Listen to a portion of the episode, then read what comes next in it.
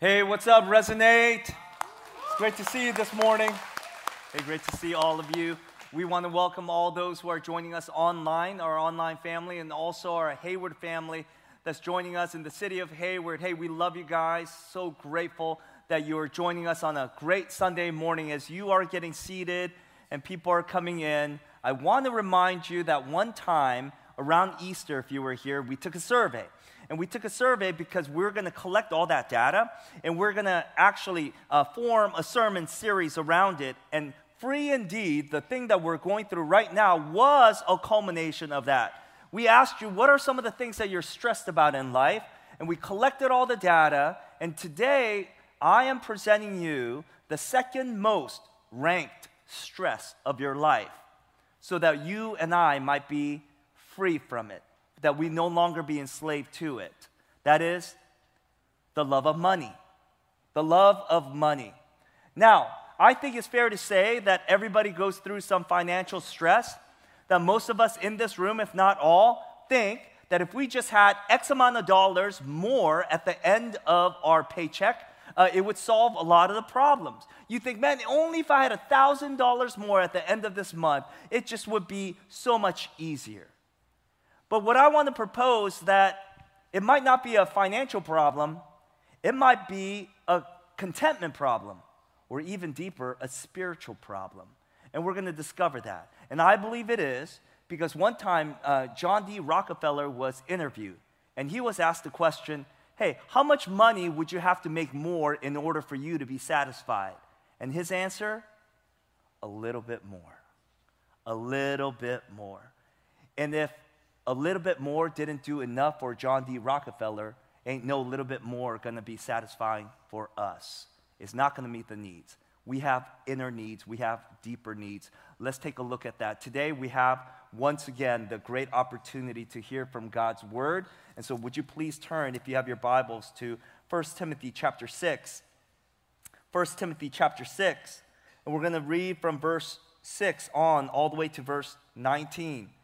And if you are able, would you please, in all of our campuses, stand for the reading of God's word? And I'll pray once again that the Holy Spirit preach a better sermon than the one that you're about to hear from me today. First Timothy chapter six, verse six. This is the word of the Lord. But godliness with contentment is great gain. For we brought nothing into the world, and we cannot take anything out of the world. But if we have food and clothing, with these we will be content. But those who desire to be rich fall into temptation, into a snare, into many senseless and harmful desires that plunge people into ruin and destruction. For the love of money is the root of all kinds of evils. It is through this craving that some have wandered away from the faith and pierced themselves with many pangs. As for the rich in this present age, charge them not to be haughty, nor to set their hopes on the uncertainty of riches, but on God, who richly provides us with everything to enjoy. They are to do good, to be rich in good works, to be generous and ready to share, the storing up treasure for themselves as a good foundation for the future, so that they may take hold of which is truly life. That is the word of the Lord for this great Sunday morning, and all God's people said, amen. Amen. Yes, please have a seat. Here at Resonate, we're a gospel-centered church, which means that we don't just teach morality and what the law of God says. We always look into ourselves and we say, what is the problem? And why is this problem existing? And how could we solve it? And we look at the gospel and we see the solution as that. And today is no different. Today we're looking at what is the problem with money and why are we ensnared by it? And third, how can we be set free from it? And so that's the outline. So first, if you're taking note, what, notes, what is the problem with money?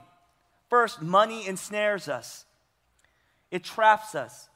It gets us into a trap that we realize, perhaps, that we're not even aware of. Verse nine, but those who desire to be rich fall into temptation, into a snare. You see the word snare? Into many senseless and harmful desires that plunge people into ruin and destruction. For the love of money is the root of all kinds of evils. Now stop there. Uh, now let me just start out, out by saying that this is one of the most misquoted scriptures in all of the Bible. You see, because you've heard it said before, money is the root of all evil. It's not true, because if you look carefully here, it's not the money that is the root of all evil. It is the love of money that is the root of all kinds of evil. And this nuance is important because the Bible doesn't condemn wealth. In fact, the Bible says a lot of positive things about wealth, including the section that we're just studying today. For instance, in verse seventeen, it says, God richly provides us with everything to enjoy. You see, God is a rich God, and he applies his rich richness to provide us with everything to enjoy. So the Gnostics got it wrong. The Gnostics believed that everything that was material was sin and bad. Everything of the spirit was good.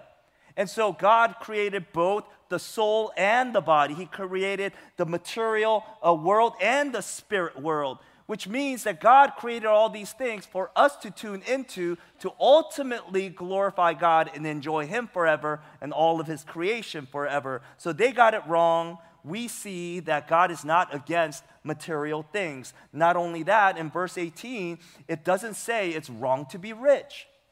Instead, we are to be rich in good works, meaning if you're wealthy and you're giving generously to the needs of others, then that is a great and God-honoring thing. You realize Abraham, Job, Solomon, King David, these men, and these, and there are many women in the Bible that were really, really incredibly rich. But that wasn't the sin. That wasn't anything negative. God blessed them with all these riches so that they could be rich in good works. And that's why I've said to you before, and I'll say it again, man, I love the fact that so many Christians in our church are wealthy. I'm really grateful for that. Why? Because you will use your wealth then to, to uh, expand the kingdom of God, to support the mission work that is all around us and in the globe. And that's the hope. So the Bible doesn't condemn anyone from being rich as long as you are stewarding them towards the good works that God calls us to and not selfish gain. However, with all the affirmations of wealth also comes a great warning. Do you see this? That if you love money, whether you have it or not, yeah, that's a big qualification here, because it doesn't say, if you have lots of money, be careful. It says, if you desire lots of money, be careful. That's what it says. Then you will get into a heap of trouble. Let's look at verse nine again. But those who desire to be rich, you're like, thank God I don't desire to be rich, only kind of rich. It's talking to you. Fall into temptation. What kind of temptation? Look, look, into a snare, a trap, into many senseless and harmful desires that plunge people into ruin and destruction. Could I tell you, if this was written, by the way, this is the authoritative word of God, amen? And this means it's the truth. And as much as we see salvation in this text that we believe so gladly, as much as we believe the grace of God that is preached here so gladly, when he warns us, it's a real warning. And he says there's a trap. And if we were to ever read about this about our kids, to say, hey, listen, there's a trap out there, and it is senseless, and there's, there's harmful desires that plunge your kids into ruin and destruction, you're like, tell me what that is. Tell me so that I could prevent my kids from this trap. And God says here, it's the love of money. Love of money. And it's a senseless, the word senseless is exactly what it means. It's without sense. Meaning it's not our intention to not be without sense, but we're blind to it. It's hard to see. And here's how I know. Because the majority of people who really love money, I hear over and over again this common phrase, oh, I don't want to be rich. I just want to be comfortable. I just want to be comfortable. Those who smile know what I'm talking about. Those who are not is guilty. That's exactly what. I just want to be comfortable. That's all, right? But could I just expose something to us, all of us? Okay, we are so in love with money. We're so entrapped with money that you and I are willing to steal. We're willing to steal. You know, have you seen those Instagram reels that's been out, you know, these days? San Francisco, they say, oh, the city's going to pots, and all these bad things are happening. These people are rushing and, you know, raiding these stores like Gucci and Fendi and all these expensive stores. They're going to Best Buy, they're going to Walmart, they're going to even little, you know, hole-in-the-wall like stores that mom and pop owns, and they just rob things. They take everything and garbage bags and backpacks. They rush out. There's a car waiting, and during this broad daylight, they just take off. You've seen those? And when you see that, well, what does it do to you? I mean, don't you feel indignant? Don't you feel a righteous anger? You're like, man, that's not how society should live. That's not good for our souls. That's not good for society. These people, what are they doing? You get mad about it. Well, God says that's exactly what you and I do. You're like, wait, where does it say that? Malachi three eight. It says, God says, you're robbing from me. And literally the text says, well, what, how have we robbed from you? And he said, you withhold your tithes and offerings. seventy-five percent of our people in our church don't tithe. Now, I say that not to guilt you. Man, I, I, you know this. If you know me, I, you know that guilt has no power. I don't think guilt has power to move you and to change you. So I never preach guilt. I never lay it on you because I don't think it's effective at all. In fact, God loves you still. I love you still. Nothing changes except you need to know. You know, though you hate somebody else stealing, you're okay from stealing from God. You're okay with that. And you go about every day thinking that that's no problem. You see, at wor- at best, that's radical hypocrisy. At worst, it's really destructive. And you don't realize that. You think it's a small thing. You're like, oh, but it's just money from God. You're stealing. Not, if you steal from a little mom and pop store, you get it. Oh, Fendi, Gucci, all these rich people, I don't care, but the mom and pop store, that, that shouldn't happen. And yet, you're okay stealing from the righteous God who gave you everything that you have? I mean, that's radical hypocrisy. And the, the reason why you and I don't see this readily is because we're like, well, we don't want to get rich. We, we just want to be comfortable. I just want to support my kids' sports.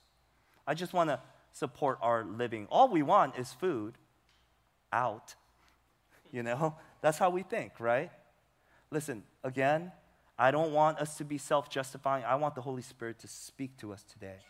And what I want us to know is that, yeah, money has a way of trapping us very uniquely. Let's just know that and confess that. Secondly, then, why are we ensnared? That's what money does, and why are we trapped? Let me give you two reasons. Number one, money blinds us to who we are. It blinds us to who we are. Verse seventeen, it says, as for the rich in this present age, Paul says, charge them not to be haughty. Now, Paul makes here a correlation between arrogance and those who actually make money. Now, what is the unique correlation there? See, we're a gospel-centered church, which means we know that we're justified by the life of Christ. We know that it was his life, not ours, that make our faith justified, that we find our, all of our approval in Christ and Christ alone. Amen? Uh-oh. Amen? Amen. Yes. Yeah, we, we find justification from God only through Christ. And yet you and I know that we have hearts that constantly want to justify for ourselves, like through our work. We want to say we don't need God. We want our glory. We want our control. We want to shape our justification. We want to justify for ourselves. And as we do that, when a self-justifying heart meets riches or wealth or money, the scripture tells us that something really terrible happens. It's a cocktail that is a bad, bad cocktail. What is that? Pride, haughtiness. And what's so bad and terrible about pride, and the Bible speaks greatly to it, is that you and I immediately then become unteachable. You know what's interesting about wealthy people? I've known many wealthy, I still know many, many wealthy people. And they're so kind to our church, and they're so kind to me. And I have friends who are very wealthy outside of this church. And when I meet with them, for some reason, because of their wealth, many of them feel like they're experts in the rest of their life. You know what I mean? Like you're successful in this one area, but somehow you're now, because you have money and power, you have, you're, you're an expert in everything. And this is how the mind works. This is how the soul works. You are now self-justified through the security of money, and you cannot be taught. And you realize the two things that God uses constantly to teach us is through the Spirit, through the Word of God, He teaches us, and through people who are in the Word of God. And we're not open to both. And so this is the warning for us. Don't be haughty. Paul is not just giving us a general warning to people to be, beware of pride. He says, no, if you love money, you have riches, be careful, because haughtiness comes, and there will be a bad, bad situation. You will be entrapped. Remember what Muhammad Ali once said? He said, it is hard to be humble when you're as good as I am. Remember? He's like, man, I'm so great. How could you be so humble if you're so great? In, the, in, in one sense, um, money, wealth does that too. So it's, a, it's not a general warning. It is a very specific warning to those who love money. Secondly, money blinds us to how much we have. How much we have. Verse nine, but those who desire to be rich fall into temptation, into a snare, many senseless and harmful desires. Now, that word desire here in the Greek means excessive desires, which has a connotation towards addiction. Now, every addiction that anybody deals with deals also with what is called the tolerance effect. Do you know what the tolerance effect is? It means that once you start taking these drugs, there's an effect that comes upon you that you enjoy. But yet, as you continue to take that same drug, the effectiveness just kind of wears off. In order to get the same kind of effect, what do you have to do? You have to take more of that drug and more of that drug, because your body adapts and your body tolerates. And so more drugs and the same kind of level of effect that you want, you're going to have to take more and more and more drugs to get that same effect that you once had. And that's exactly what happens with money. Here's the way it works. When you and I first start making a little bit more money, you start to buy things, you start enjoying things in ways that you couldn't afford before, and it just changes you. You know, when I was in college, um, right after school, I used to work every single day, and I used to eat lunch. Um, I used to go on a Taco Bell diet. Now, it wasn't for my body, it was for my wallet. Okay, I got ten tacos driving to work every single day, Monday through Thursday. And each taco was twenty-nine cents back then. Okay, twenty-nine cents. So I got ten tacos I used to grind on. Now, you know what? Man, the Supreme tacos were forty-nine cents. You know what makes a taco supreme at Taco Bell? A couple sprinkles of tomato and a giant line of sour cream. That's what I loved. I love sour cream, but back then I couldn't afford it. It almost doubled my final tab. I'm like, there's no way I'm going to get Supreme. That's not worth it. I'll take ten tacos instead of six Supreme tacos. That's how I rationalized, and that's how I got fat. Whatever, that's another sermon. But so, so one day, I, I finally got a full-time job. I got this full-time job, and I finally said to myself, you know what? I feel pretty supreme today. So I went to the Taco Bell line, and I got ten Supreme tacos. I spent it all. And guess what? I haven't had a regular taco since then. Why? Because here's what happens, right? What was considered luxury is now my necessity. What was once your luxury has become necessities. It is just average. It is normal. Like, some of you are Disney fanatics. Once you go fast pass, there's no turning back, right? One day you're, you're just waiting in line with the rest of the Neanderthals like us. And you see people passing by. You're like, what is that? It costs you one hundred fifty bucks more. You're like, yes, I will. And you start taking, you start paying for fast passes. Have you ever gone back? No. No way. Once you get that, there's just no way you're going to wait in line for the rest of the people. Man, could I just confess to you? That is exactly what happens. One, one, what was once considered luxury now has become a necessity. My confession just recently was I was flying on a plane, and I was trying to download a document that I was trying to work, and man, the internet was so slow. I was just going to strangle somebody. I was just like, why do I have to wait fifteen to twenty seconds more? And then the Lord spoke to me, I think. He reminded me that only twenty years ago we used to do the dial-up stuff. where we waited for minutes hearing that bee-boo, bee-boo stuff. And we just hear it and we'd be okay with it. But here I was feeling strangled because I had to wait fifteen more seconds, riding in a metal tube, speeding through the air like six hundred miles per hour, getting me across the country in less than six hours. And here I am with the internet connected to a satellite to above the clouds, to which I'm drawing the information from a cloud. I don't know how that works. I don't know how that computer stuff works. I know you guys know it. I don't. And somehow I'm downloading on my computer that's not even plugged in, hardwire, and I'm getting the information that I need, and I'm complaining, dying, suffocating because I couldn't wait twenty seconds more. You see, what's happening is that more and more and more I need faster and faster and faster in order for, for me to feel normal. You see, what was once a luxury has become a necessity. Not only that, when you and I start making a little bit more money, we start climbing up the social ladder, and we go from one bracket to the next. And there was time where the lower bracket, we were the wealthiest, but once you get up to the next bracket, which is everybody's goal, once we get there, we all of a sudden become the poor people. So though you are hanging out with richer people, eating different things, vacationing in different places, your standards are high, you are always feeling like you don't have enough. And what's interesting is that you always think of people who are richer than you, not poorer than you.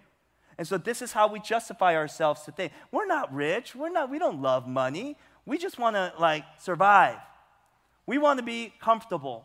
And so instead of the option of living with less, even though we're making more than we've ever made before, instead of thinking, maybe we can live with less and save more or give more, we think, we have to earn more.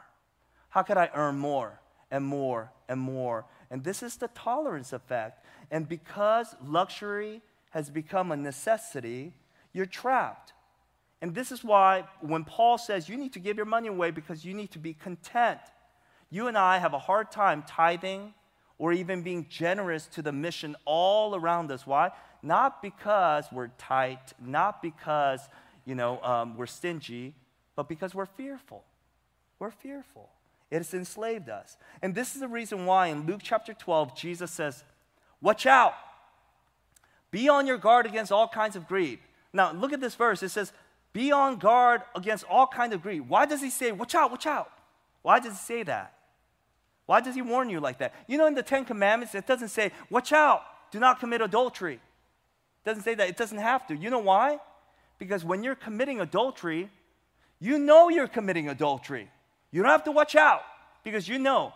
Never in a person's life ever where you're sleeping or kissing another person that's not your spouse, and all of a sudden you turn to that person, hey, what are you doing here? You're not my spouse. Nobody's ever said that. So you don't have to watch out. You know. You just walked into it. You know what you're doing. But when it comes to greed, when it comes to money, Paul says, watch out.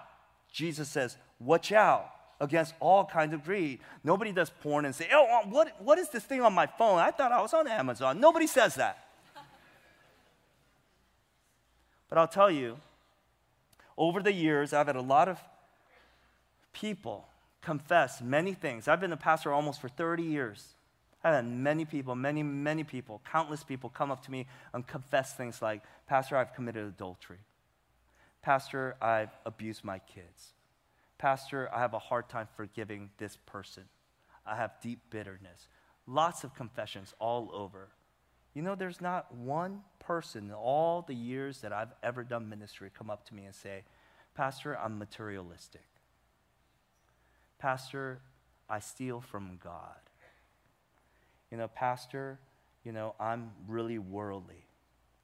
You know why? Because nobody thinks that's true of them. Nobody. Everybody thinks, I'm just seeking comfort. You know, I'm not rich. You see, when you're a lover of money, the reason why Jesus has to say, watch out, don't be fooled, is because it's really hard to know when you and I are greedy. It's really hard. Now, just pause there for a second. Let's just take a deep breath. If there's anything that I've shared with you that just pricked something in you, Um, I would just consider that the work of the Spirit, because I know that for some reason this topic is harder than other topics. That should show you enough alone that this is like an entrapment, because it shouldn't be any other. I mean, money shouldn't be a, a, a topic that is taboo. We should all talk about it because it rules us. God says you can't worship me and mammon, right? So you can't do that. So we should talk about it, but we tend to be overly sensitive about it. So what I want to do is I want to give you a reprieve here. How could we now be set free from the enslavement of money? Let me give you two things. Number one, seek contentment. Seek contentment. Verse six, but godliness with contentment is great gain. Now the word uh, gain means wealth here. What Paul is saying here is not just don't get gain, you get great wealth. Contentment is great wealth. What Paul is saying here is for your ability to be happy, no matter what your circumstance, is real wealth. What's happening to you, it doesn't matter financially or physically or what's happening in the stock market. As long as you're continuing to be in peace, somehow you can rest in the midst of your storm. That is what Paul considers great wealth. Well, how does that work? Well, for, for most people, wealth is a way of finding safety and security. See, wealth then becomes a safety against all uncertainty, like losing your job. You're like, what if I get old and I, I run out of money? And that's why you're save, save, save, save, save. Retirement, retirement, you know, Roth I R A. You're doing all these things for safety. You're doing all these things out of this fear because you think money somehow is translated to your security and safety. That's why you're investing, investing. What happens if this happens in the world? It doesn't matter if I save because I'll be saved. And if we're honest, I think this is the reason why we have a hard time giving money away like the, to the levels that the Bible teaches us to. Why? Because it's not that we're stingy. I think it's because we're fearful. We're fearful of the lack of security. And yet, it says here, we need to give. And then that, that security doesn't come from money. Because money isn't real safety. You see, seeing money as your safety is like walking into a war zone with bullets whizzing by your face. And what's shielding you is your security blanket that you've had since three years old. That does nothing. A bullet will go straight through that. And yet we think money will secure us. We think money will keep us safe. That money is the ultimate insurance. No, you and I are greatly misled. Wealth can't provide the emotional security. In fact, I know lots of really wealthy people that don't have emotional security. And that's why they come and talk to me. Or, or spiritual security, they don't. Because money has bought them a lot of different things, but they can't buy Jesus. Or, or they think, they think um, money provides relational security. No, it doesn't. Are you kidding me? Some of my richest friends don't know the true friends that they have because they're like, are they, are they friends with me because of my money or because of me? And so they're radically insecure. Money doesn't buy you any of those things at all. And what you and I need this day is to be driven deeper and deeper and deeper into the reality and the security of not money, but in Christ. In Christ. More of Christ. And Paul says in Philippians four eleven this, I have learned in whatever the situation I'm to be content. Say content. Content. Content, yes. I know how to be brought low, and I know how to abound. In any and every circumstance, I have learned the secret of facing plenty and hunger, abundance and need. I can do all things through him who strengthens me. And the question is, how does this work? You know, years and years ago, there's this pastor named Jonathan Edwards. Um, when he was eighteen years old, perhaps preached the best sermon America has ever heard since until today, even today. Maybe there's not a single sermon that is actually a better sermon than the one that he preached. And he was eighteen, and he had three points, and the sermon was called Christian Happiness. And he said, you get Christian happiness by three things. You know what those three points were? He said, number one, your bad things will turn out for good. Number two, your good things can never be taken away from you. Number three, the best things are yet to come. That was his point. First, your bad things will turn out for good. And if God is with you, you might be surrounded by evil and terrible circumstances, but God himself says in Romans chapter eight, if you love him, he loves you, and so therefore you will be all right. I'm going to carry you through. No matter what bad situation you are in, it's not as bad as you think because you're still in my hands. And this is why Joseph was able to look at a terrible situation and say, you meant for evil, but God meant it for good. Amen? Isn't that good news that anything that you are going through today, God will use it for good, for his glory, and for your benefit. That's such a hopeful, hopeful thing. So redemptive. Amen? It's incredible. But secondly, he says, your good cannot be stripped away from you. The good, the best things in your life cannot be stripped away from you. Now, let's ask the question, what are the best things in your life? Could I share with you? The best thing in my life is the fact that I was an orphan without a spiritual father, and my heavenly Father looked at me and came to me, not because I was good, not because I was cute, not because I was behaving, but because he loved me. And he picked me up and said, you are mine forever and ever. The best thing about my life is the fact that adoption is real. Adoption is real. My heavenly Father adopted me. But you know what else is real? That the best thing that cannot be taken from me? Justification. Yeah, adoption happened through justification, not through my behavior, not my obedience, but Christ's obedience. His perfect life came into my life, and now I'm completely justified. Justified to the degree where now I'm fully approved, even though I am an ongoing sinner. God looks at me and says, approved. Approved because he put Christ's life over me. Yes, you could clap and you could praise God for that utter reality over your life. So you've been adopted, you've been justified. Do you know that you're being sanctified right now? That in you is the Holy Spirit doing work that you and I cannot do with all the obedience that we could gather. We cannot, and God is changing us from one glory to the next, more beautified, more beautified in the strength and the grace of Jesus, and we are becoming people that are far more greater and more beautiful than everything that we've ever aspired for. I don't know what you want to be in life. I don't know what you have disappointments over, but could I tell you, if the Holy Spirit lives in you, he is making you to become something so beautiful, way greater and way more beatific than you've ever imagined before. That is the work of sanctification. The Holy Spirit is working in you. Incredible. Adoption, justification, sanctification. Lastly, glorification. God is not done with you. One day he will be, though. And when he does, you and I will not look the same. We'll be so glorified that everything will radiate as the sun, and we'll look like Jesus Christ. We'll look like we have lived his life. We will be all in glory. You and I will be like, is that you? Ryan, is that you? You sure didn't look like that when you were on earth. And it'd be true.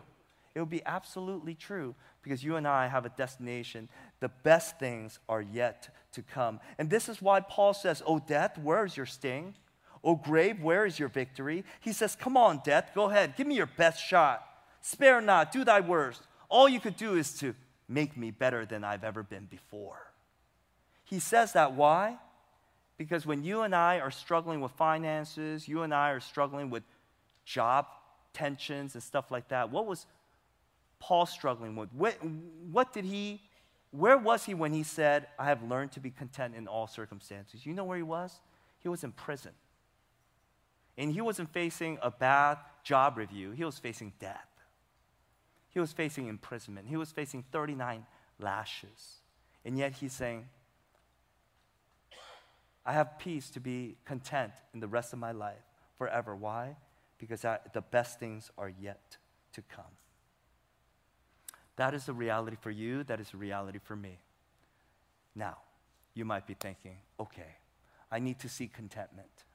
I, need, I know it all here, one hundred percent downloaded. But I wish I could feel it as much as I know it. How do I feel it? As much as I know it. How could it become a conviction for me, not just truth that lives in my head? Well, here's the second thing. Seek grace. Another way of saying this is enjoy grace. Have you ever been out there in our lobby, you look up and it says, make disciples who make disciples. In the inner ring, the first thing says, enjoy grace. We say that is because we think that is the secret sauce of everything here at Resonate. That you want to change, you want to love God, you want to love each other, you want to be generous, you want to be more content, enjoy grace. And here's another secret. If you've been here for any amount of time, every single message I preached up here from this stage has been the same message every single week. I just pick a different verse and a different topic, but the subject is the same. God's grace, the gospel of Jesus Christ over and over again. The reason why I do that is because that is the agent of change, not your will. Your will can't change you. It doesn't have the power to change you, but the grace of God does. And could I just show you how this works? Verse six, but godliness with contentment is great gain. For we brought nothing into the world, and we cannot take anything out of the world. Hear that again. We brought nothing into the world, but we cannot, I mean, but, and yet we cannot take anything out of the world. Now, does that sound familiar to you? You remember who said that? Job. Job said that. Remember what Job said? He said, naked I come into the world, naked I'll go out. The Lord gave, the Lord has taketh away, taketh away. Blessed be the name of the Lord. Now, Paul is quoting him, as commentators say. That's what he's talking about. Now, what's interesting is that nakedness in the Bible is rarely nudity. Nakedness in the Bible is utter vulnerability. You're vulnerable. Like when a child comes as a baby, yes, he's nude. Great, good observation. But the deeper observation is this child is vulnerable, naked, needing security, needing love, needing affirmation, needing security, needing protection. And when you get so old, you'll land in the same place as you're about to die. You're utterly vulnerable. You're utterly naked. You will need security. You'll need redemption. You'll need rescuing. You'll need, you'll need protection. Now, do you know the reason why you and I are running around trying to get money and hustling in our areas wherever we are to find that security? Because all of our desire for money are fig leaves. They're just fig leaves. It's us protecting ourselves from the perceived nakedness, the perceived vulnerability. Without money, we feel vulnerable. Without money, we don't feel secure. Without money, we feel unsafe. And the more we have, we feel more safe. But you realize that that is just a fig leaf. You try to cover yourself up of that vulnerability with dollars, and that does not work. And Paul's saying you can't do that. As if you're dying, when you're dying, you can't take your purse or your bank account on with you. It remains in the coffin. You see? Therefore, there's absolutely no security unless someone else covers you, unless somebody else rescues you, unless somebody else clothed you, unless somebody else protects you. Who is that?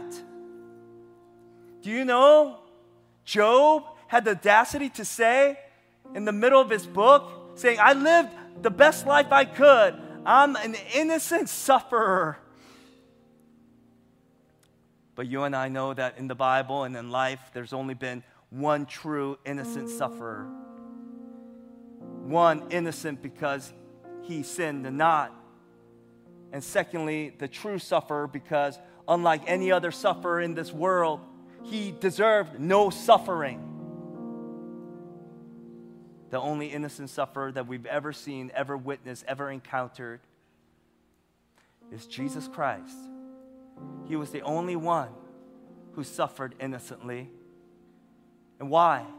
He was fully clothed. He had full power. He had all of the glory. He had all of the emotional, spiritual fellowship, physical fellowship of the triune God.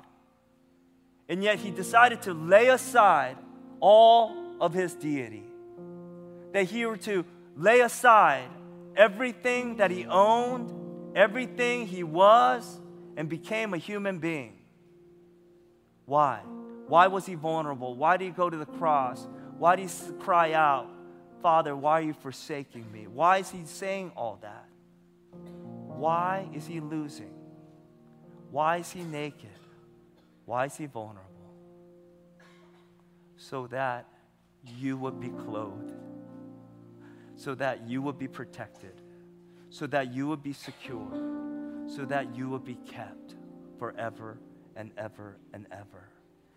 He lost all of his glorious robe only to put it on you.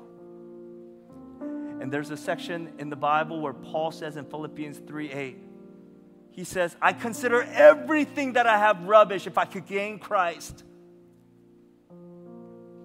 And here's Jesus on the cross saying, I will consider all these things that I had. By the way, he had a lot. He had everything. Colossians one tells us he is preeminent over all things. And he says, I will consider all that rubbish if I could just gain you. And he did. You and I did not deserve it. This is the security that we need. This is the protection that we need. This is the vulnerability that will get us to a place where we're like, man, I ain't scared anymore. I once thought money would be my security. Money cannot be my security. Christ and his grace is. And when that happens, you start letting go of that false security. And as your hand opens, God will pour more out. And as you release that into rich and good works, you'll feel the will of God come over your life. And you'll feel free and provided for. And the real security that you and I were meant to have, you will. I'll close with this. Um, I just finished reading a biography, a missionary biography, this guy named C T Studd. Probably named himself because he was a stud. I mean, he was amazing. And um, this guy was a cricket stud. In the eighteen hundreds, he was the number one cricket athlete. He was the Michael Jordan of the global sport. He was the best of the best. And then he got converted. And he said yes to Jesus. Upon saying yes to Jesus, he had an inheritance of twenty-nine thousand pounds. That's millions and millions and millions of dollars translated to dollars today. And he gave it all away. And he gave it to some really profound uh, institutions like the Moody Institute. He gave five thousand pounds. He gave five thousand pounds to George Mueller um, and his missionary agency. Hudson Taylor's missionary agency, Inland China Mission, he gave five thousand. The Salvation Army, he gave five thousand. And he gave it all away. And the few remaining thousands of pounds that he had, he gave it to his fiancée then and said, keep it and do as you will. This is my wedding gift to you. And when they got married, um, guess what she did? She gave it all away. She gave it all away. Why? Because they, after converting, believe that the Bible is true, and if the Bible is true, that they're sowing inheritance into the future, and they say, we will live for the future, and so we feel no loss now. And so they became missionaries to Africa for the rest of their life. Now the question is, what do you think they knew that we don't? And I would just say, nothing. I think they knew the gospel. I think we know the gospel. And they acted upon the gospel. And so I want to give you a charge as we close. Paul closes like this. Verse eighteen. They are to do good, meaning you and I are to do good, to be rich in good works, to be generous and ready to share, the storing up treasure for ourselves as a good foundation for the future, so that they may take hold of that which is truly life. If you want the true life, utterly secure, no longer vulnerable, find it in Christ. Let go of your treasures now and store them up in heaven, where you and I will be able to enjoy them. Let us pray. Christ, thank you for your gospel. Thank you for your grace. It is only through your grace that we're able to say that all the bad things will come untrue, that all the good things we'll get to keep, and all the best things are yet to come. And this is the reality for every saved person in this room that knows the value of who you are in our life. We cannot earn it. We cannot sustain it. It is you who sustain. It is you who give. It is you who paid. And so, Father, all we could say is thank you. All we could say is we respond to you. Allow us to let go of the things that we're clinging on to here in this world so that we could taste heaven, that we could get the glories of heaven, and that you would use us to do rich work here on earth so that we could sow our investment to the kingdom of God, and that one day we'll be able to reap handsomely. Lord, will you give us the faith to believe that? Will you give us the thanksgiving in our hearts to constantly worship you, the one who made all things possible and true? We pray in the matchless name of our King and our Savior, Jesus Christ. And all God's people said, amen. Let's give him glory. Amen. Hallelujah.